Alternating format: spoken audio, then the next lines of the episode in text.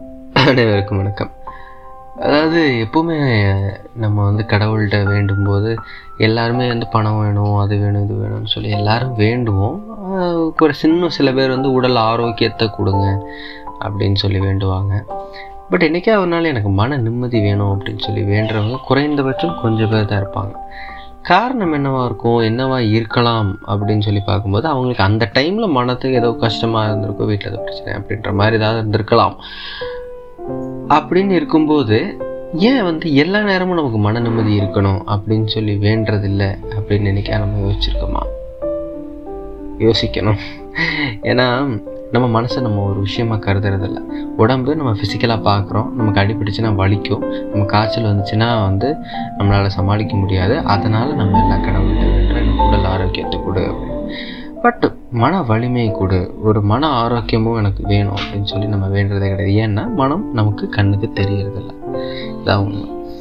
எப்போவுமே வந்து இந்த மன ஆரோக்கியத்தை மேம்படுத்துறது அப்படின்னு சொல்லி பார்த்தீங்க அப்படின்னா தவறான மனிதர்கள் அதாவது ஒரு சில பேர் இருப்பாங்க. அவங்களோட அவங்களோட பழக்க வழக்கங்கள் நமக்கு பிடிக்காது. இல்லை நமக்கு துரோகம் செஞ்சுருப்பாங்க. இல்லைன்னா நமக்கு ஏதாவது ஒரு தவறு செஞ்சுருப்பாங்க.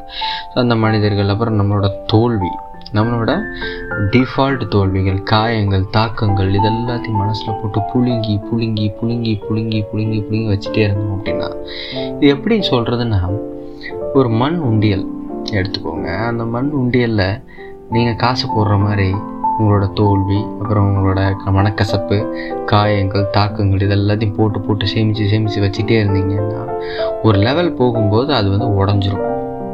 அந்த மாதிரி தான் ஸோ நம்மளும் உடஞ்சி ஒரு இடத்துல யார்கிட்டையாவது நம்ம அந்த தாக்கத்தை காமிச்சிரும் ஸோ இதுக்கு பதில் என்ன பண்ணலான்னா அப்பப்போவே அதை ரெக்டிஃபை பண்ணிடலாம். ஸோ இது ரொம்ப சிம்பிளாக சொல்ல போனோம் அப்படின்னா ஒரு ஆண் அப்படின்னா வந்து பார்த்திங்கன்னா வந்து அழக்கூடாது. ஒரு பெண் அப்படின்னா அவங்க கோவப்படக்கூடாது அப்படின்ற மாதிரிலாம் சில பேர் சொல்கிறது உண்டு. அப்படிலாம் ஒன்றும் கிடையாதுங்க.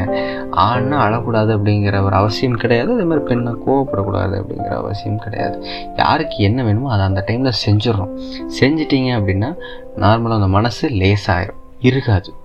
அது ஒன்று புரிஞ்சுக்கணும். அதே மாதிரி பார்த்திங்கன்னா அப்புறம் தாழ்வு மனப்பான்மை நம்மளோட வலி அப்புறம் நம்மளோட வருத்தம் இதெல்லாம் பார்த்திங்கன்னா ஒரு ஓரமாக ஒதுக்கி வச்சுட்டு அந்த நேரத்தில் அந்த இடத்தோட இன்பத்தை மட்டும் நினச்சி அதுக்கேற்ற மாதிரி மூளையை செயல்படுத்தணும் அப்படின்னா நம்ம வாழ்க்கையில் சின்ன சின்ன மன அமைதி நமக்கு கண்டிப்பாக கிடைக்கும். அதோட மென்டல் வெல்பீயிங் வந்து நல்லாயிருக்கும். எப்போவுமே வந்து யாரும் நமக்கு இப்படா நமக்கு இது செஞ்சாங்க எப்படிடா நமக்கு செஞ்சால் அந்த டைமில் அதை கோவப்பட்டுட்டு அதை அதோட விட்டுறணும்.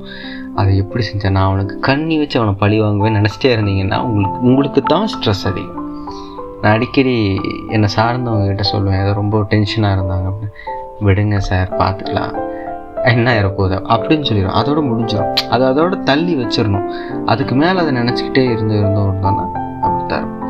ஸோ இது வந்து எப்படி வந்து கண்டினியூஸாக பண்ணுறது அப்படின்னு பார்த்தீங்க அப்படின்னா ஒரு எக்ஸாம்பிள் சொல்கிறேன் சூரியகாந்தி பூன்னு சொல்லி கேள்விப்பட்டிருக்கீங்களா? சூரியகாந்தி பூ எங்கே எப்படி எந்த பக்கம் டைரக்ஷனில் இருக்கும் அப்படின்னா சூரியன் வந்து எந்த இடத்துல இருக்கோ அந்த இடத்த பார்த்தே தான் இருக்கும். ஸோ அந்த மாதிரி நம்மளோட எண்ணங்களும் நேர்மறை எண்ணங்களாக இருந்துச்சு நேர்மறை செயல்களாக இருந்துச்சு நேர்மறை மனிதர்களோட பழக்க வழக்கங்களோட இருந்துச்சு நேர்மறை அந்த மாதிரி இருந்துச்சு அப்படின்னா ஆட்டோமேட்டிக்காக நம்மளோட நம்மளும் அதுக்கேற்ற மாதிரி மாற ஆரம்பிச்சிருவோம். நம்மளும் நேர்மறை எண்ணங்களோட செயல்பட ஆரம்பிப்போம். ஸோ நம்ம இருக்கிற இடத்த பொறுத்து தான் நம்மளோட மென்டல் வெல்பீயிங்கு இருக்குது ஸோ அதனால் எப்போவுமே வந்து நேர்மறைங்கிறது ஆப்டிமிஸ்டிக்குன்னு சொல்லுவாங்க ஆங்கிலத்தில். ஸோ அந்த மாதிரி நேர்மறை எண்ணங்களோடு இருக்கிற மனிதர்களோட பழகுனீங்கன்னாலே நீங்கள் பாதி விஷயம் உங்களுக்கு மென்டல் ப்ரெஷரே இருக்காது. நல்ல பிபி இருக்கிற ஆட்கள்லாம் நீங்கள் நல்லா பார்த்தீங்க அப்படின்னா மோஸ்ட்லி வந்து அவங்களோட ஒர்க்கு அவங்க சுற்றி இருக்கிறவங்க எல்லோரும் ஸ்ட்ரெஸ் இருக்கிற ஆளுகளாகவே இருப்பாங்க. நல்லா கவனித்து பார்த்தீங்கன்னா தெரியும். அவர் பேங்க் மேனேஜர் கண்டிப்பாக வந்து அவருக்கு இது இருக்கும். ஏன்னா அவர் சுற்றி எல்லாருமே பார்த்தீங்கன்னா அந்த மாதிரியான ஒரு ப்ரெஷர் கொடுத்துருப்பேன். ஏன்னா தினமும் காலையில் அவ்வளோ வரவு செலவு வந்து போய்கிட்டே இருக்கும். அத்தனை என்ட்ரிஸ் அத்தனை ப்ராப்ளம் எல்லாம் ஃபேஸ் பண்ணிட்டே இருக்கும்போது ஆட்டோமேட்டிக்காக அந்த மனுஷனுக்கு பிபி ப்ரெஷர் வந்து தான் ஆகும். ஸோ அதுக்கு நான் ஒரு வேலையை மாற்றணுங்கிறதுல அந்த இடத்த சூழ்நிலை அதுக்கேற்ற மாதிரி மாற்றலாம் இதெல்லாம் தான். ஸோ இந்த டாப்பிக்கை சஜஸ்ட் பண்ணது mister Sham Sundar. So thank you so much sir for suggesting the topic and இணைந்திருங்கள் நரேன் முருகேசனுடன். அண்ட் முக்கியமான விஷயம் இதை பற்றின கமெண்ட்டை கீழே போடுங்க. மறக்காமல் அந்த கமெண்ட்டை அப்படியே நாங்கள் வந்து ஸ்க்ரீன்ஷாட் எடுத்து நாங்கள் இன்ஸ்டாகிராம் பக்கத்தில் கண்டிப்பாக போடுவோம். இணைந்திருங்கள். நரேன் முருகேசனுடன் நன்றி. வணக்கம்.